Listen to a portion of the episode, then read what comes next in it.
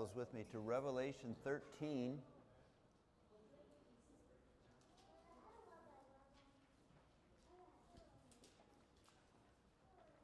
We'll be looking into God's Word next week surrounding the prophecies and the pointing toward the cross, or excuse me, the manger as Christ comes to earth.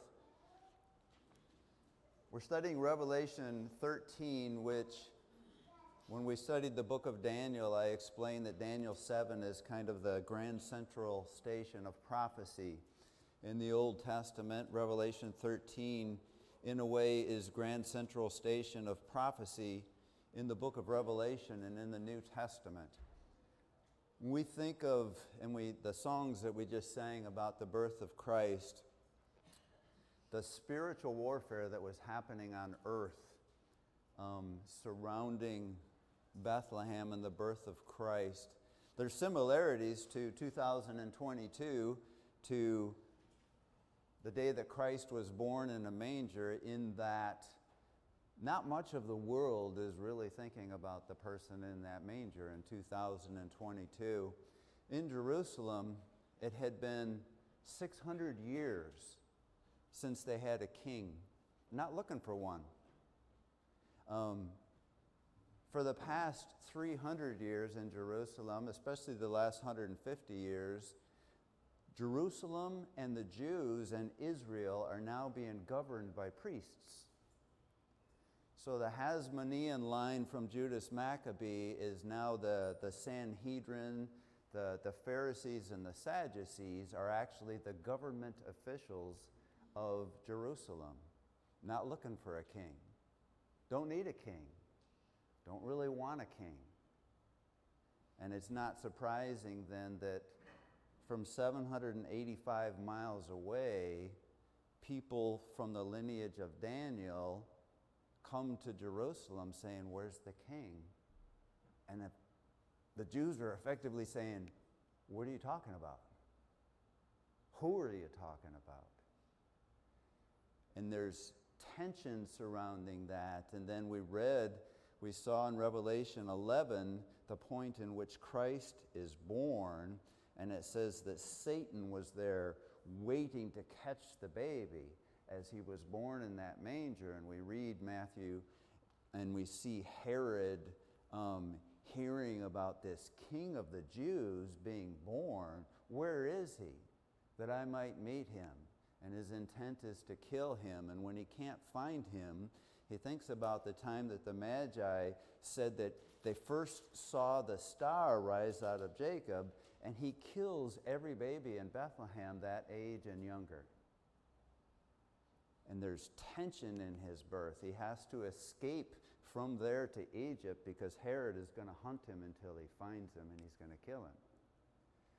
And the tension, when we go back to Daniel's captivity, who gives us all of prophecy from 605 BC to Christ coming at the end of the tribulation in precise manner and dates that can be checked out and found to be accurate at every point, talks about um, in Daniel, um, the time of D Jacob's trouble, in the book of Jeremiah, this great and dreadful day of the Lord, in Joel and in Malachi and in Zephaniah and Zechariah, pointing to this pinnacle of evil on earth, starting at the midpoint of a seven year period.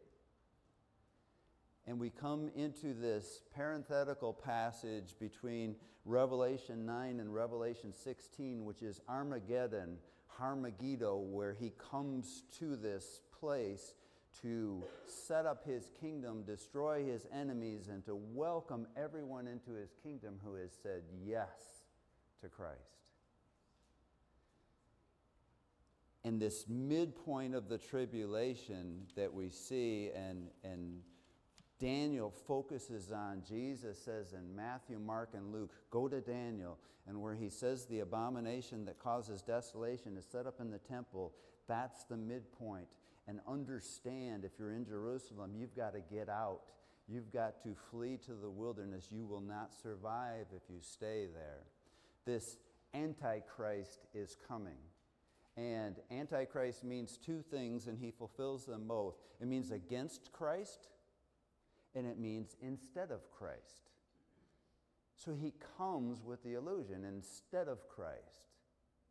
And he comes against Christ in a guise and in, a, in, a, in an incognito way of coming in. And then by the time we get to Revelation 13, he says, I am God. Worship me or die.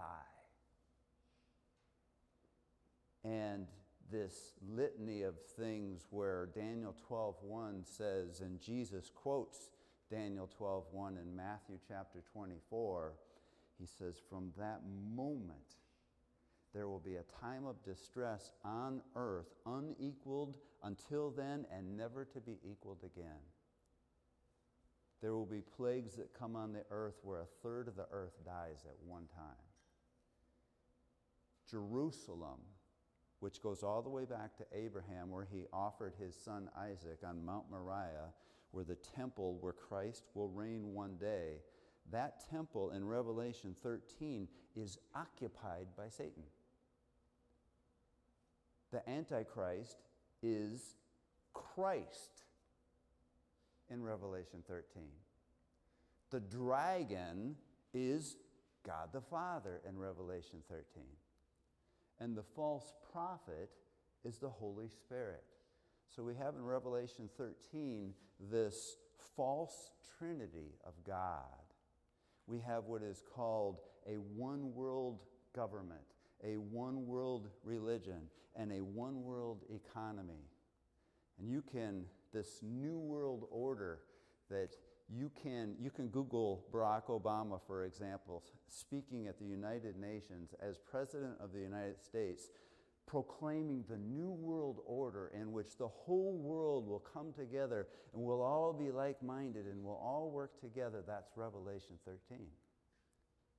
That's where the Antichrist forms one government, one economy, and one religion. And we'll hear today from the most prominent religious person in the, in the, in the world promoting a one world religion. That Buddha, Allah, and Yahweh are the same God.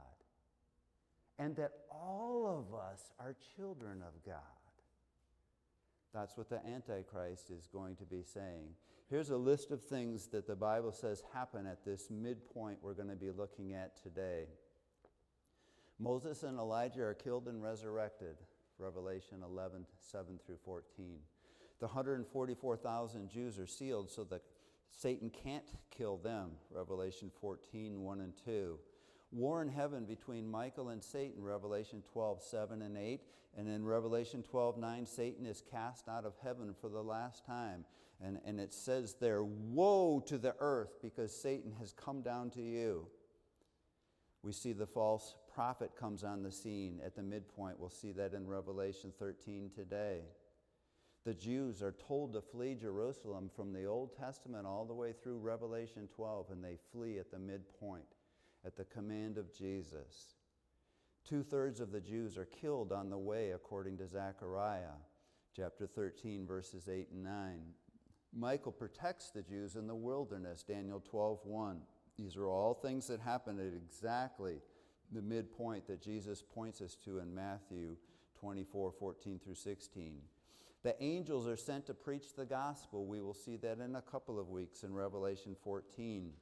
The abomination that causes desolation is set up in the temple. This is an image of the Antichrist proclaiming to be God, going into the temple where the Shekinah glory of Christ lived in the Old Testament, saying, This is God. And Daniel says that will happen at exactly the midpoint of the tribulation.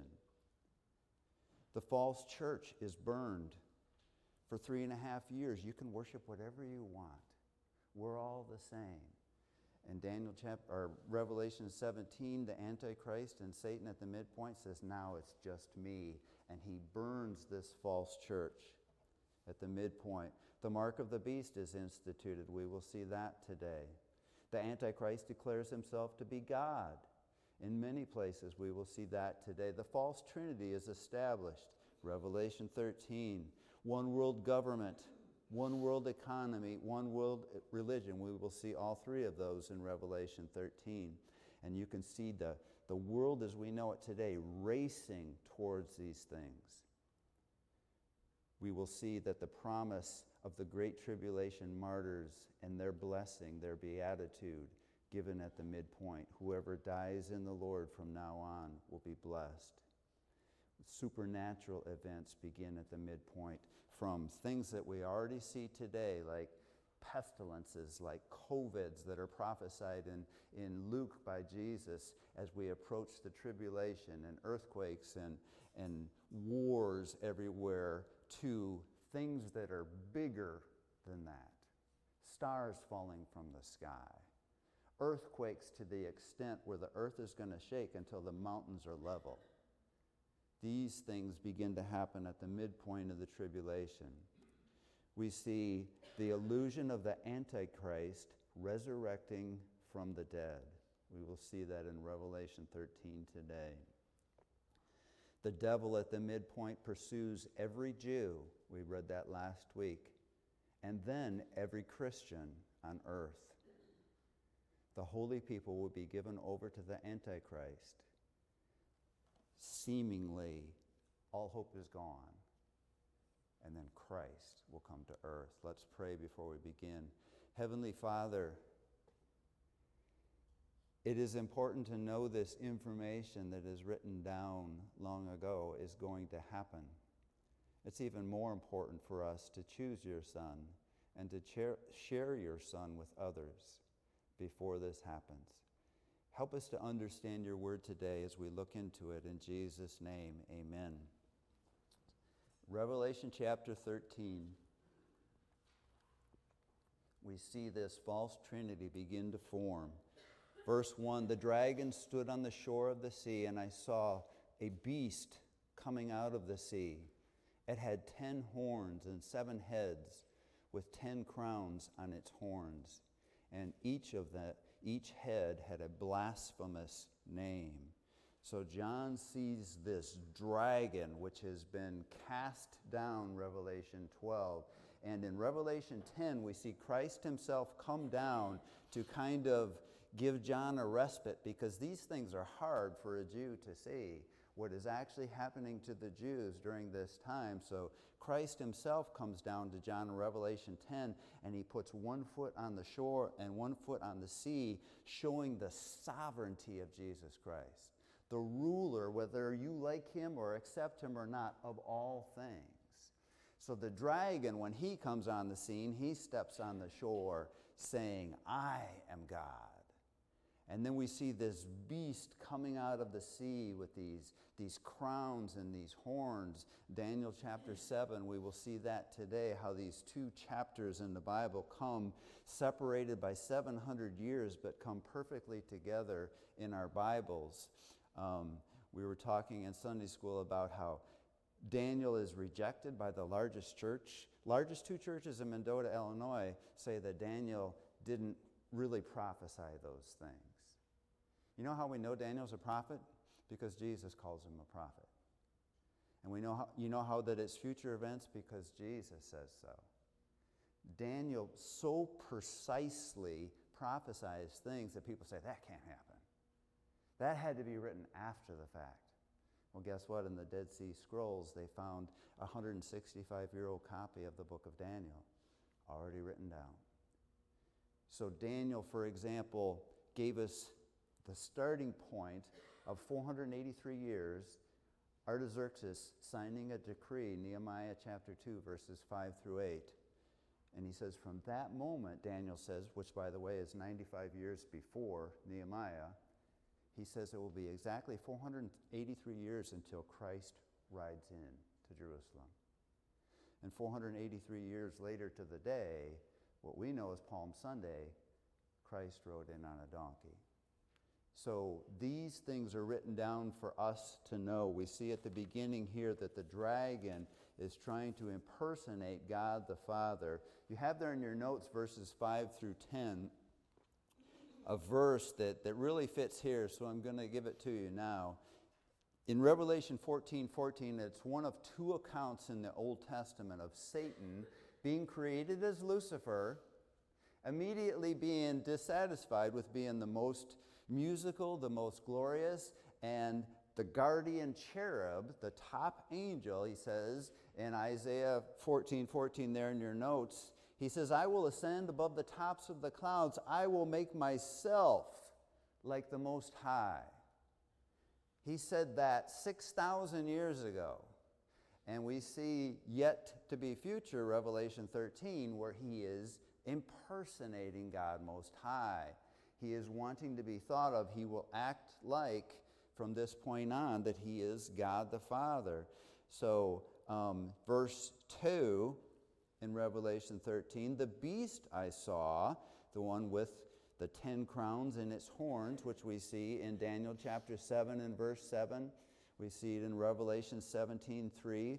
We see here, verse 2 the beast I saw resembled a leopard, but had feet like those of a bear, and a mouth like that of a lion. The dragon gave the beast his power and his throne and great authority. Turn in your Bibles to Daniel chapter 7 maybe tear off a piece of paper and stick it there because we will be back and forth among other places to Daniel chapter 7, about the middle of your Bible. We see Satan knows prophecy. He knows Daniel 7. He knows your Bible better than you or I know our Bible. And he is trying to orchestrate a change from what Daniel is prophesying, but he's imitating the beast is imitating Christ throughout Revelation 13. The dragon is imitating the Father. We see that in Dan, or Revelation 13 too, that the dragon gives the beast all of his authority. That is a picture of God the Father giving Jesus Christ. Jesus' name is the name above all names. God the Father, the Son, and the Holy Spirit are completely equal, completely omnipotent, omniscient, and omnipresent. But the name, the sovereign one, is Christ. So the Antichrist will impersonate him, the beast. And we come to Daniel chapter 7 and verse 1. This is Daniel himself's first vision of the end times or the eschatological things. In the first year of Belshazzar, king of Babylon, Dan- Daniel had a dream, and visions passed through his mind as he was lying in bed, he wrote down the substance of the dream. So when we read in Revelation chapter 13 and verse 2, the beast resembled a leopard, it had feet like those of a bear and a mouth like that of a lion. He is borrowing those things from Daniel chapter 7. The, the lion is Babylon. So Babylon is the first nation in the times of the Gentiles to rule over Jerusalem. The second one, the bear, is Medo Persia. The Persian Empire is a long lasting empire. It's the, where the Magi come from, from Persia. And then the, finally, the leopard is Greece. So we see these pictured in Daniel's vision. Verse 2 in Daniel 7 In my vision at night, I looked, and there before me were the four winds of heaven churning up the great sea. Remember in Revelation 13? We saw the beast coming out of the sea. The sea is a representation of Gentile nations. Verse 3 Four great beasts, each different from the others, came up out of the sea. The first was like a lion. We're going to see the same imagery. And it had the wings of an eagle. I watched until its wings were torn off. We can read that in Revelation, or excuse me, Daniel chapter 4 and it was lifted from the ground so that it stood on two feet like a human being. This is a picture of Nebuchadnezzar and Babylon. And it had the mind of a human was given to it. Then, verse 5, and there before me was a second beast, which looked like a bear. It was raised up on one of its sides, and it had three ribs in its mouth between its teeth.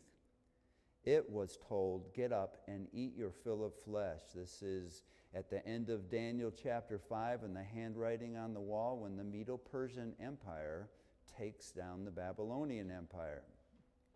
Verse 6. And these are all now much into the future from Daniel. This is the, the Greece Empire taking over from the Persians. After that, I looked, and there before me was another beast, one that looked like a leopard. We have our imagery now. And on its back, it had four wings like those of a bird. The beast had four heads, and it was given authority to rule. So when we see the dragon appears to give the beast his power, and the beast appears to be indestructible, who is giving the beast his power? Jesus Christ.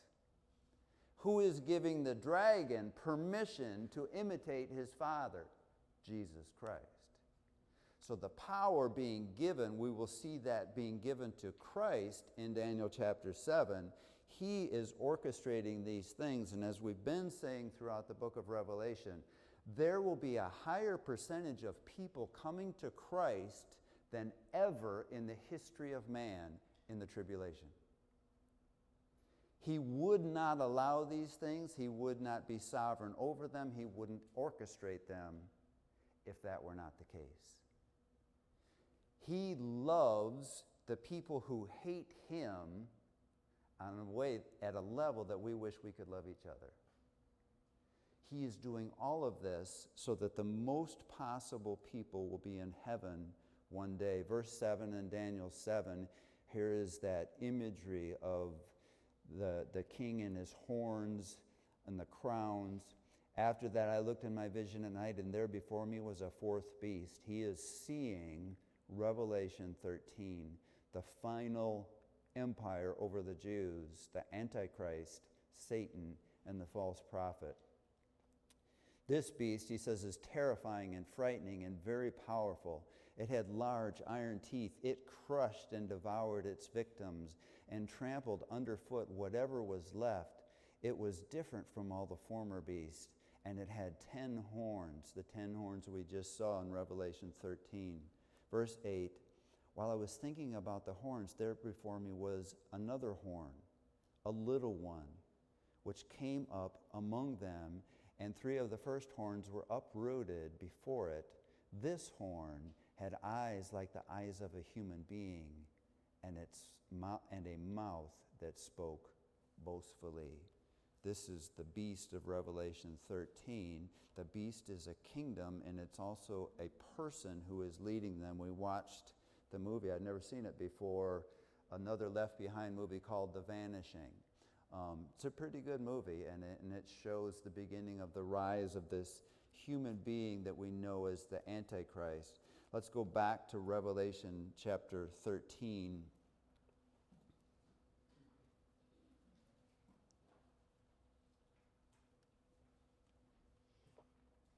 So after the second verse, you have Luke 21 24 written there in the second half of that verse.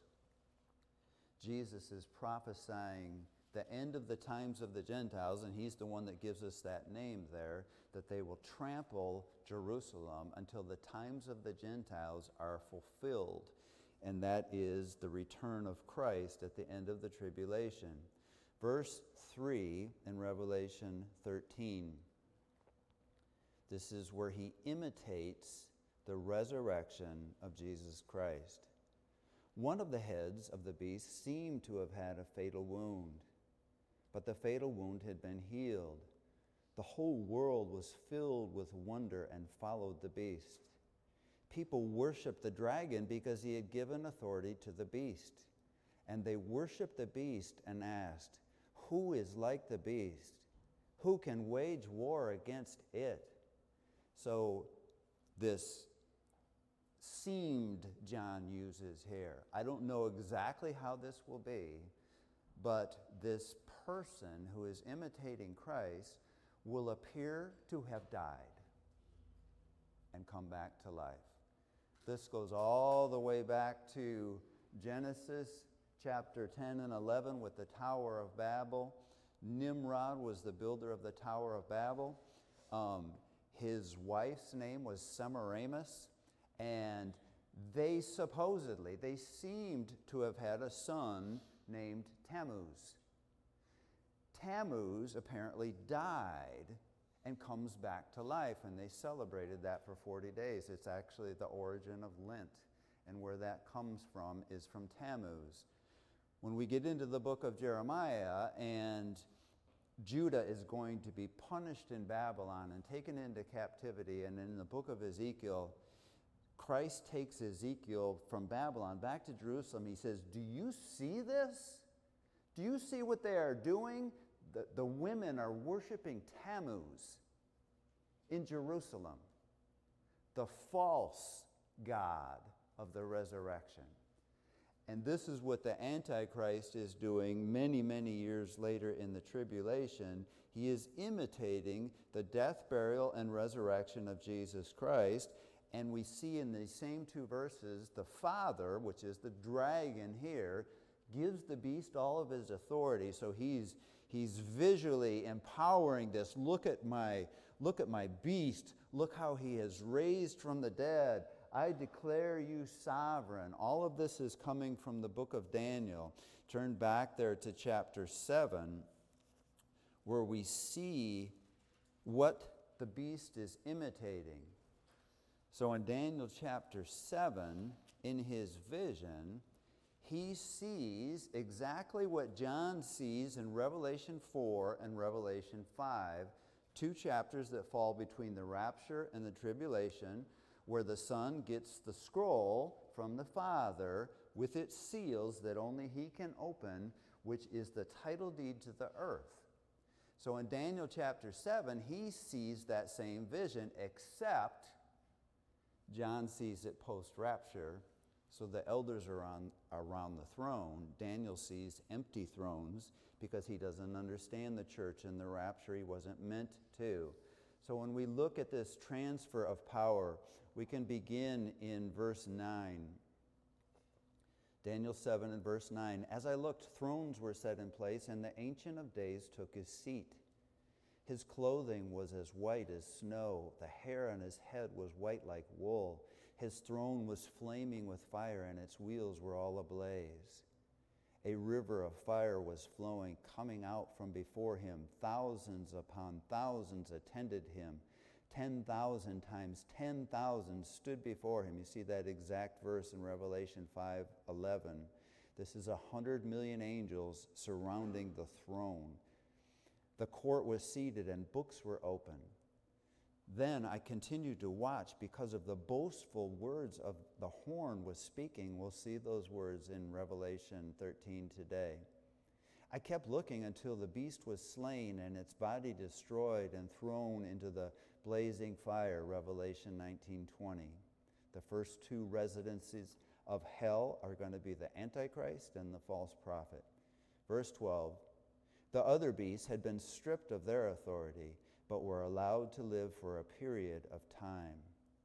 In my vision at night, I looked, and there before me was one like a son of man coming with the clouds of heaven. This is the verse Jesus quotes to the Sanhedrin that they would put him on the cross for because he says, I'm that Son of Man. Reading on. He approached the Ancient of Days and was led into his presence.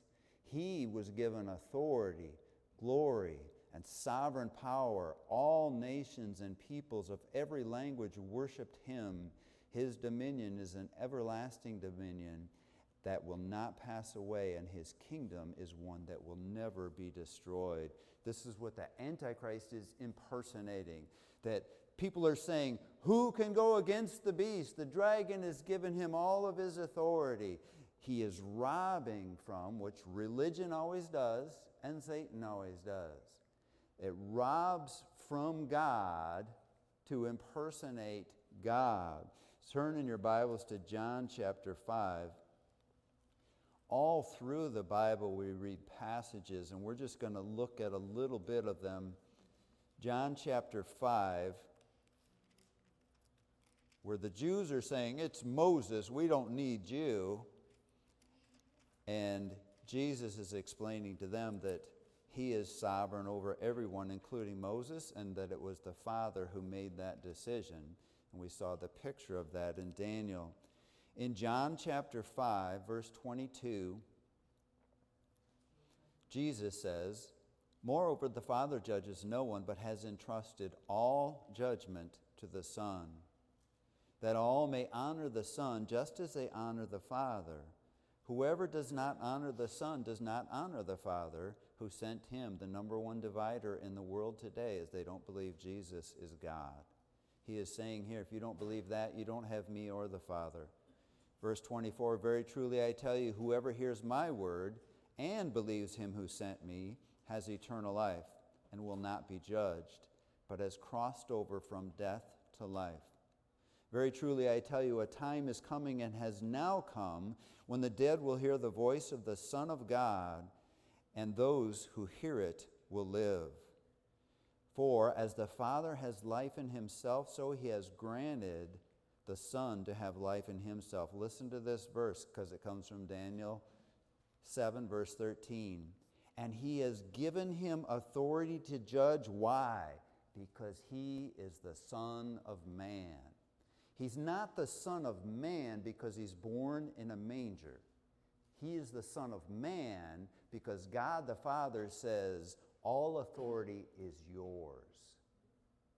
You created the earth, you died to, to buy the earth back along with people made in my image. You rose from the dead, and those are the qualifications for the Son of Man. And because of that, all authority is given to him. Turn back to, actually, we'll go to Acts chapter 1. We won't read all of the passages, but they're in your notes. In Acts chapter 1, the only Gentile author in our Bible helps us with a lot of things to understand as Gentiles.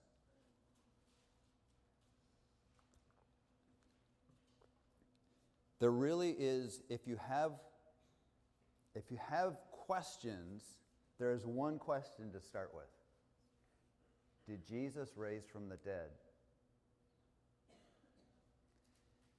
Was he completely dead in a tomb, came back completely glorified to life? There is more evidence to say that that has happened than there is anything in history. If he did, would you follow him? Would you listen to what he says? So, the, the secondary question to that is where did everything come from? It came from the voice, the sword coming out of the mouth of the Son of God. In the beginning, God created the heavens and the earth. That was Christ. But the resurrection is where it starts. Luke writes the book of Acts beginning this way In my former book, Theophilus, Theophilus is a a significantly important Greek man that Luke is proving to, and he does that in Luke and he does that in the book of Acts, that Jesus is who he says he was, is, that he did die, that he did raise, and he is God. In my former book, Theophilus, I wrote about all that Jesus began to do and teach until the day he was taken up to heaven after giving instructions through the Holy Spirit to the apostles he had chosen. After his suffering, he presented himself to them and gave many convincing proofs that he was alive. He appeared to them over a period of 40 days and spoke about the kingdom of God. This is the most easily disproved fact in history. Think about where he died Jerusalem. They're all against him. Under what power? A Roman government. They're all against him. Prove that he didn't raise from the dead. All they got to do is come up with a body. All they got to do is make up stories that his body was stolen. They don't even have to have the body. And they can't do it he, has, he is seen by thousands of people. This person who was dead is walking around glorified. Not a little better than he was. Lee Strobel, when you understand crucifixions, the Romans were 100% effective. When they stuck a spear in Jesus' side and the body fluids that gather in your gut when your body is losing all of its sustenance drain out, medical physicians will say there is nothing more needed to prove that this was a dead person. That thousands of people saw him walking around glorified, the Romans and the Jews couldn't deny. So, all throughout the book of Acts, these men were giving their lives to say, I saw him, I touched him, I ate with him, he's alive. We're going to kill you if you hold to that story. He's alive. And it couldn't be denied. And that's what Satan is trying to do as we go back to Revelation 13.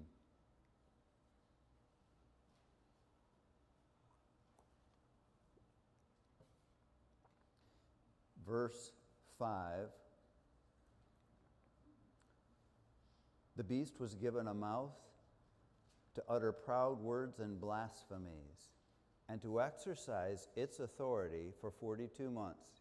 We've said over and over again, we've seen it in Daniel and Revelation throughout, this 1260 day, time times in half a time, 42 months, this time of three and a half years that is unlike anything in history and never to be equaled again.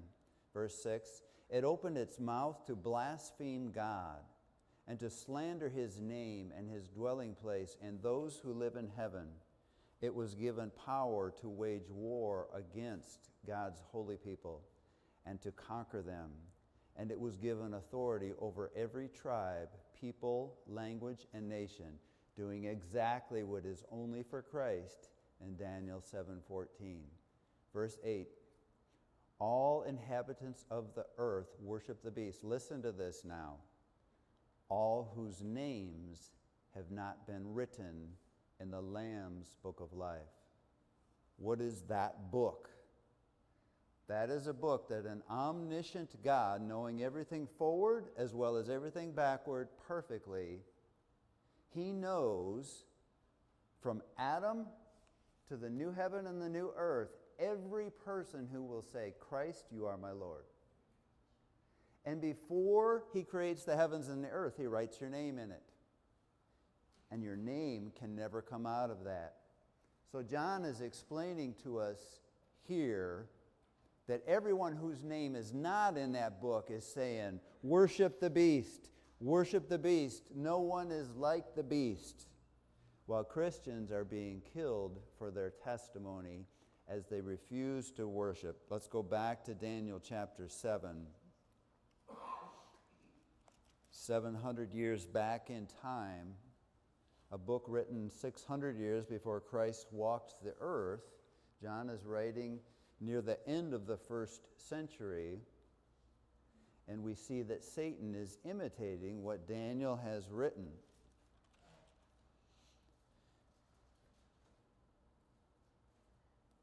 We'll pick it up in verse 15.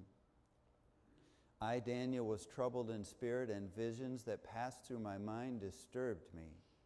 I approached one of those standing there and asked him the meaning of all this. So he told me and gave me the interpretation of these things. The four great beasts are four kings that will rise from the earth.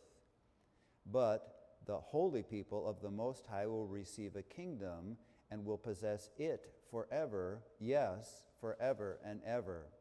Then I wanted to know the meaning of the fourth beast. This is the Revelation 13 beast, which was different from all the others and most terrifying, with its iron teeth and bronze claws. The beast that crushed and devoured its victims and trampled underfoot whatever was left. I also wanted to know about the ten horns on its head and about the other horn that came up before which three of them fell. The horn that looked more imposing than all the others, and that had eyes and a mouth that spoke boastfully. As I watched, this horn was waging war against the holy people and defeating them until the Ancient of Days. It's interesting. Here, that name is applied to Christ. Until the Ancient of Days came and pronounced judgment. Remember John 5 all judgment is to the Son. Pronounced judgment in favor of the holy people of the Most High, and the time came when they possessed the kingdom. He gave me this explanation. The fourth, fourth beast is the fourth kingdom that will appear on earth. It will be different from all the other kingdoms and will devour the whole earth, trampling it down and crushing it. The ten horns are ten kings who will come from this kingdom. And we have, um, I don't want to get too far off course here, but in Daniel chapter 9, he tells us that this person is going to come out of the revived Roman Empire, which is the European Union today. So if you go to the European Union today and you go to Brussels or Paris, where they have their parliament buildings, they have in front of each building, you can look on your phone, they'll have a beast with a woman with snakes coming out of her hair standing in front of the parliament buildings. And this is the false church, Revelation 17, riding on the back of the beast. And they have inside, across the ceiling, what they have on their stamps and their currency. Europa is a, a satanic goddess who I believe marries Zeus in one of the legends, and that's where Europe comes from. But in 1953, the, the Roman Empire was revived in a treaty, you can look this up, that was signed in Rome to be a 10 kingdom kingdom. So there are more than 28 countries now connected to it, but there are 10 kings that formed this alliance in 1953. So all through Europe, um, you have these markers um, of things that are in the Bible that point to the end, and Daniel is writing about this kingdom many, many years earlier, over 2,600 years before today. So, reading on, verse 24 the ten horns are ten kings who will come from this kingdom. After them, another king will arise, and this is the one that will rise up after that ten king kingdom, 1953. There's going to be an individual different from the earlier ones, he will subdue three kings. He will speak against the Most High and oppress his holy people and try to change the set times and the laws. The holy people will be delivered into his hand for a time, times, and half a time. Two and a half years, 1260 days, and Satan knows this. So he comes, Daniel 7:25, and he's trying to alter the calendar. He's trying to change the course of events. He tried to kill Jesus at his birth. He tried to kill him at Gethsemane. He thought he had killed him at the cross. He rises from the dead. He's trying to alter history as he comes to earth. Verse 26 But the court will sit, and his power will be taken away and completely destroyed forever. Then the sovereignty, power, and greatness of all the kingdoms under heaven will be handed over to the holy people of the Most High. His kingdom will be an everlasting kingdom, and all rulers will worship and obey him. Psalm 2, Psalm 72, Psalm 110. Verse 28 This is the end of the matter. I, Daniel, was deeply troubled by my thoughts and my face turned pale, but I kept the matter to myself. See, what is fascinating to us is horrifying to Daniel. What is going to happen to his people between Daniel's day and the return of Christ makes Daniel ill when he is allowed to see it. Turn to Daniel 11. Daniel 10 and 11 give us a history uniquely specific to, you can lay this down to a true history book, a secular history book, and it will blow your mind as to how accurate this is. But in verse 36 of Daniel 11 is the point where he talks about this fourth kingdom and the boastful mouth. The king will do as he pleases. He will exalt and magnify himself above every God and will say unheard of things against the God of gods. He will be excess, successful until the time of wrath is completed, for what has been determined must take place.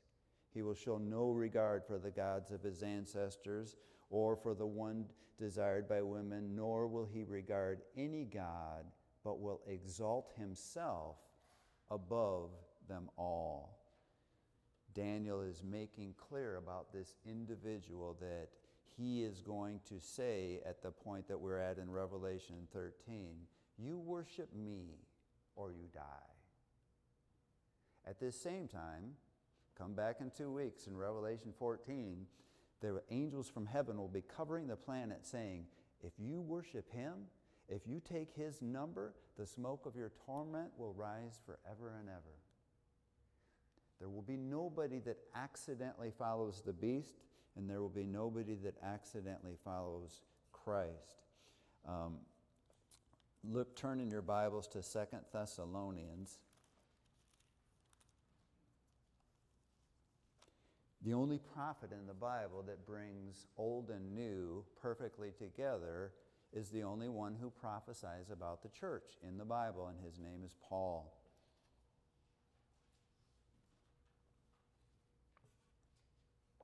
So Paul goes to Thessalonica on his second missionary journey, and he leaves there, and months after he's been there, people are coming in saying, We're from Paul too, and the rapture has already happened, and it's the day of the Lord, and you missed it. And, and Paul is writing letters in response to this that are of great help to us. Notice when I read you these verses how Paul gives us the order of events, but he also says, if you're sitting there thinking today, man, I've never heard any of this stuff, my mind's about ready to fall out of my head, Paul will tell us in this chapter that the first time he met people, he taught this.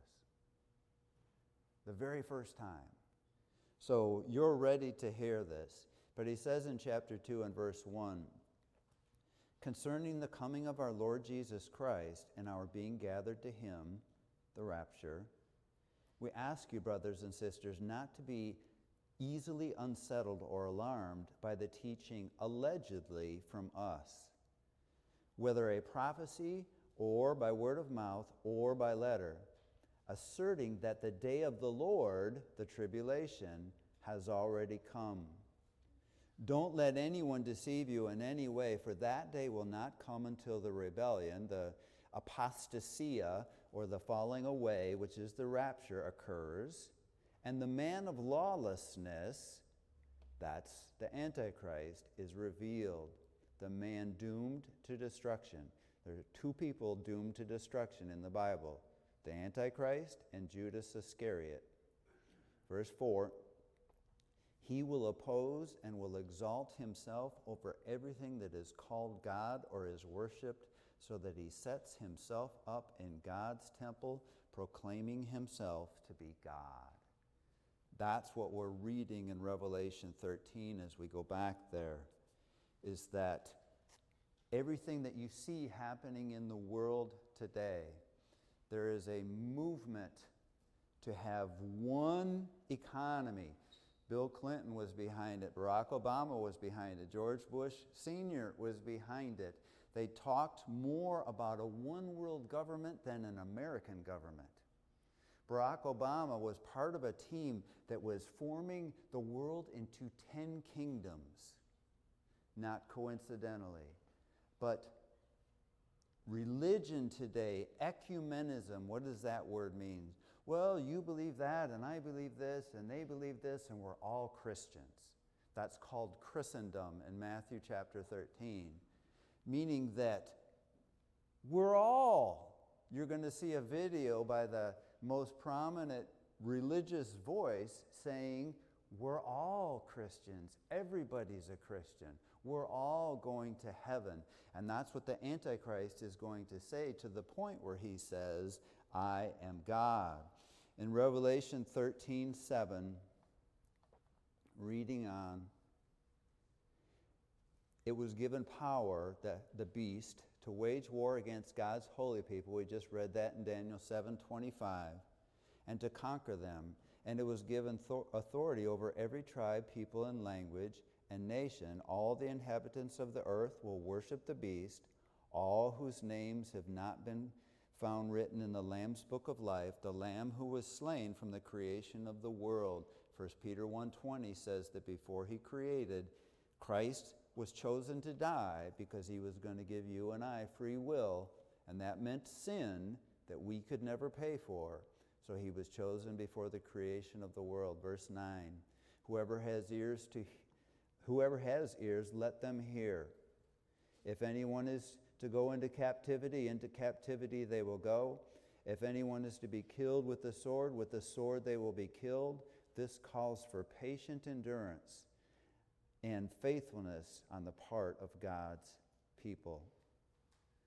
Then I saw a second beast coming out of the earth. It had two horns like a lamb, but it spoke like a dragon.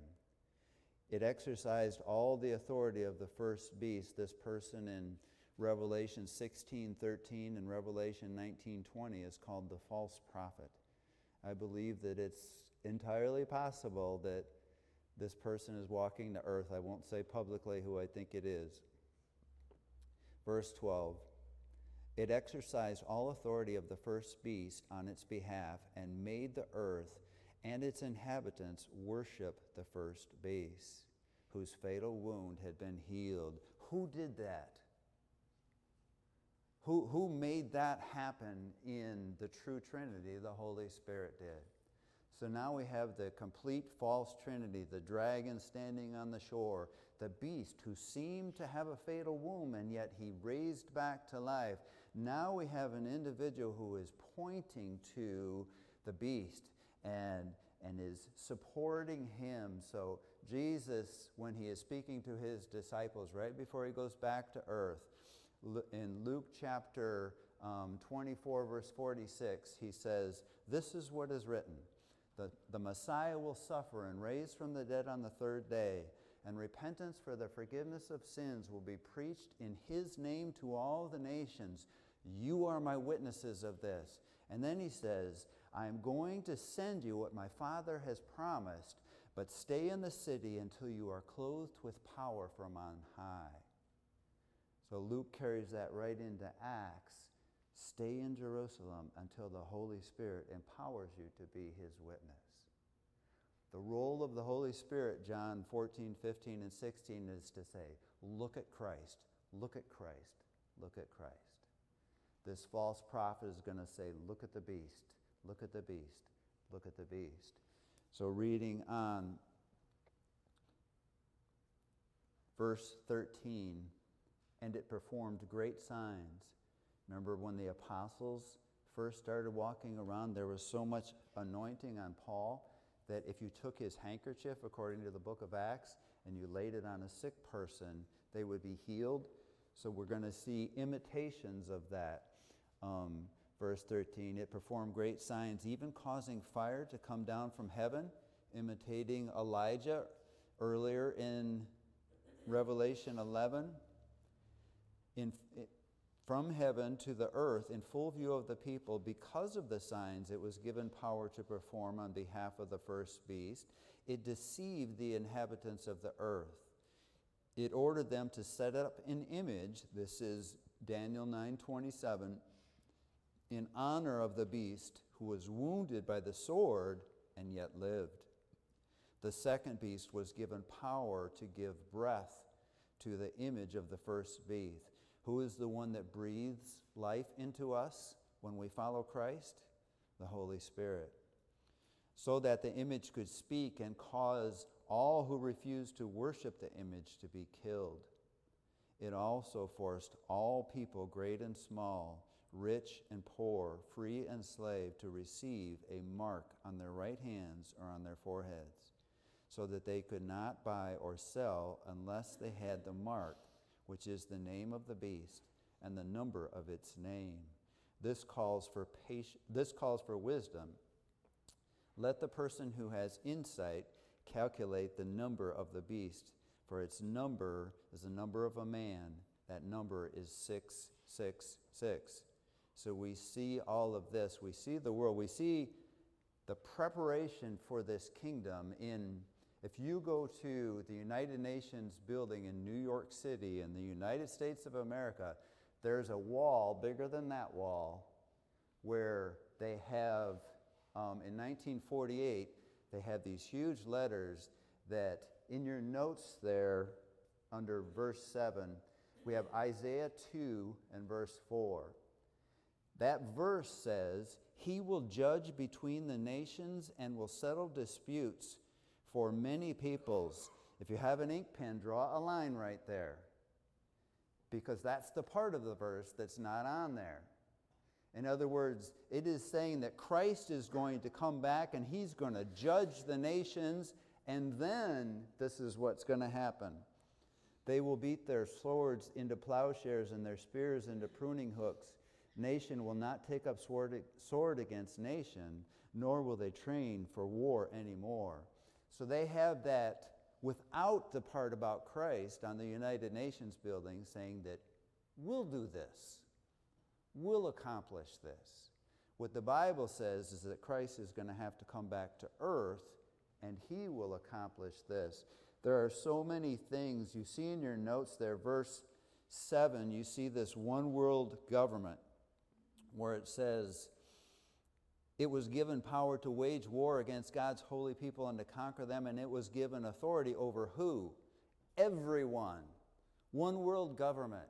That's what this new world order that the world is working on today. In verse 8, you see one world religion. You see all the inhabitants of the earth worship the first beast. One world religion. And then you see one world economy at the end of this chapter. When you pick it up in verse 18, this calls for wisdom. Let the person who has insight calculate the number of, his, of the beast, for it is the number of a man. That number is 666. And we read in verse 17 there that if you don't have this mark, you don't eat. You don't have gasoline. You don't have anything. You cannot purchase without this number so, this mark, like I said, it won't be a surprise. It will be people that have said, okay, I've heard from Christ, I've heard from you. And the same thing will happen that happens today. Here's what happens in the world today.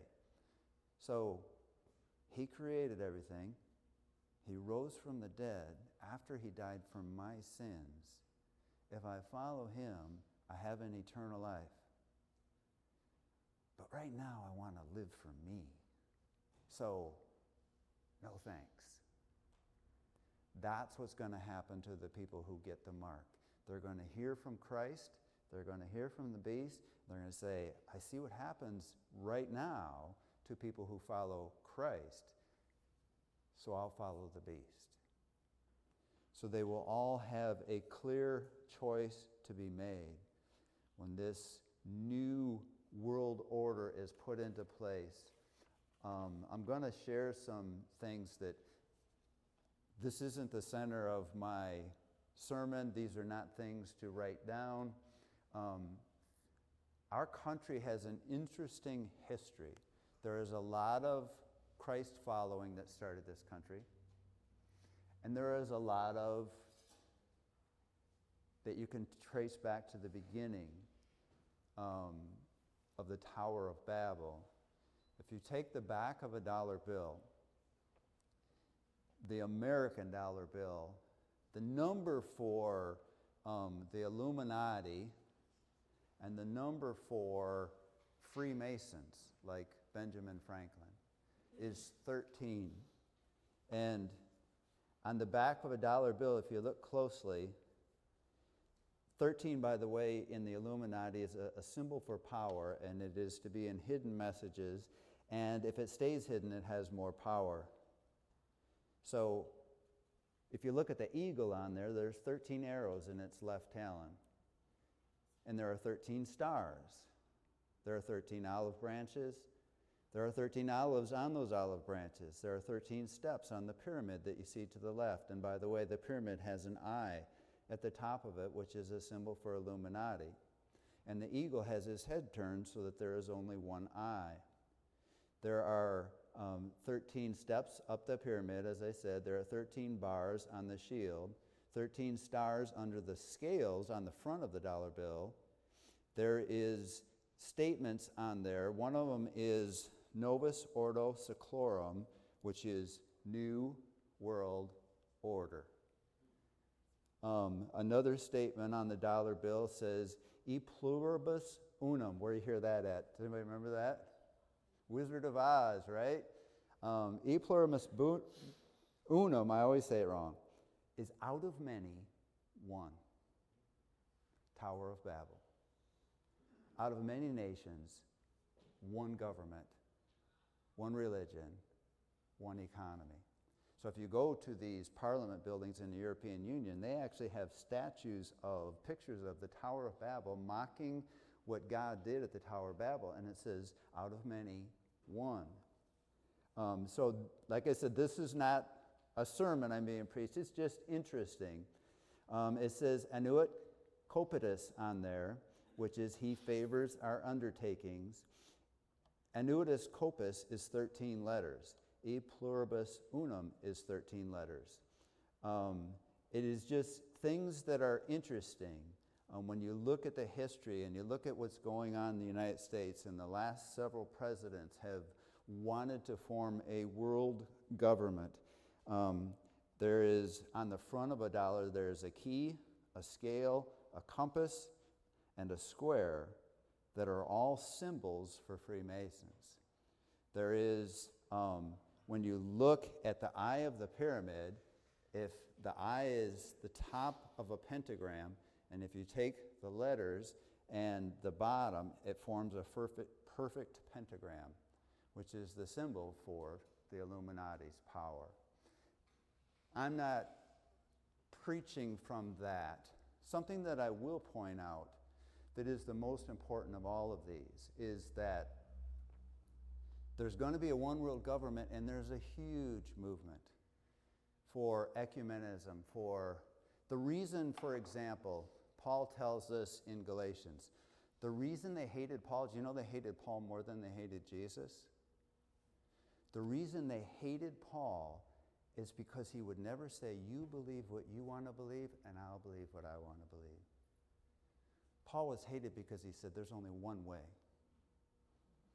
There's only one God. And there's only one way to God. And they hated him for it. You're going to see a video now if somebody wants to get the lights.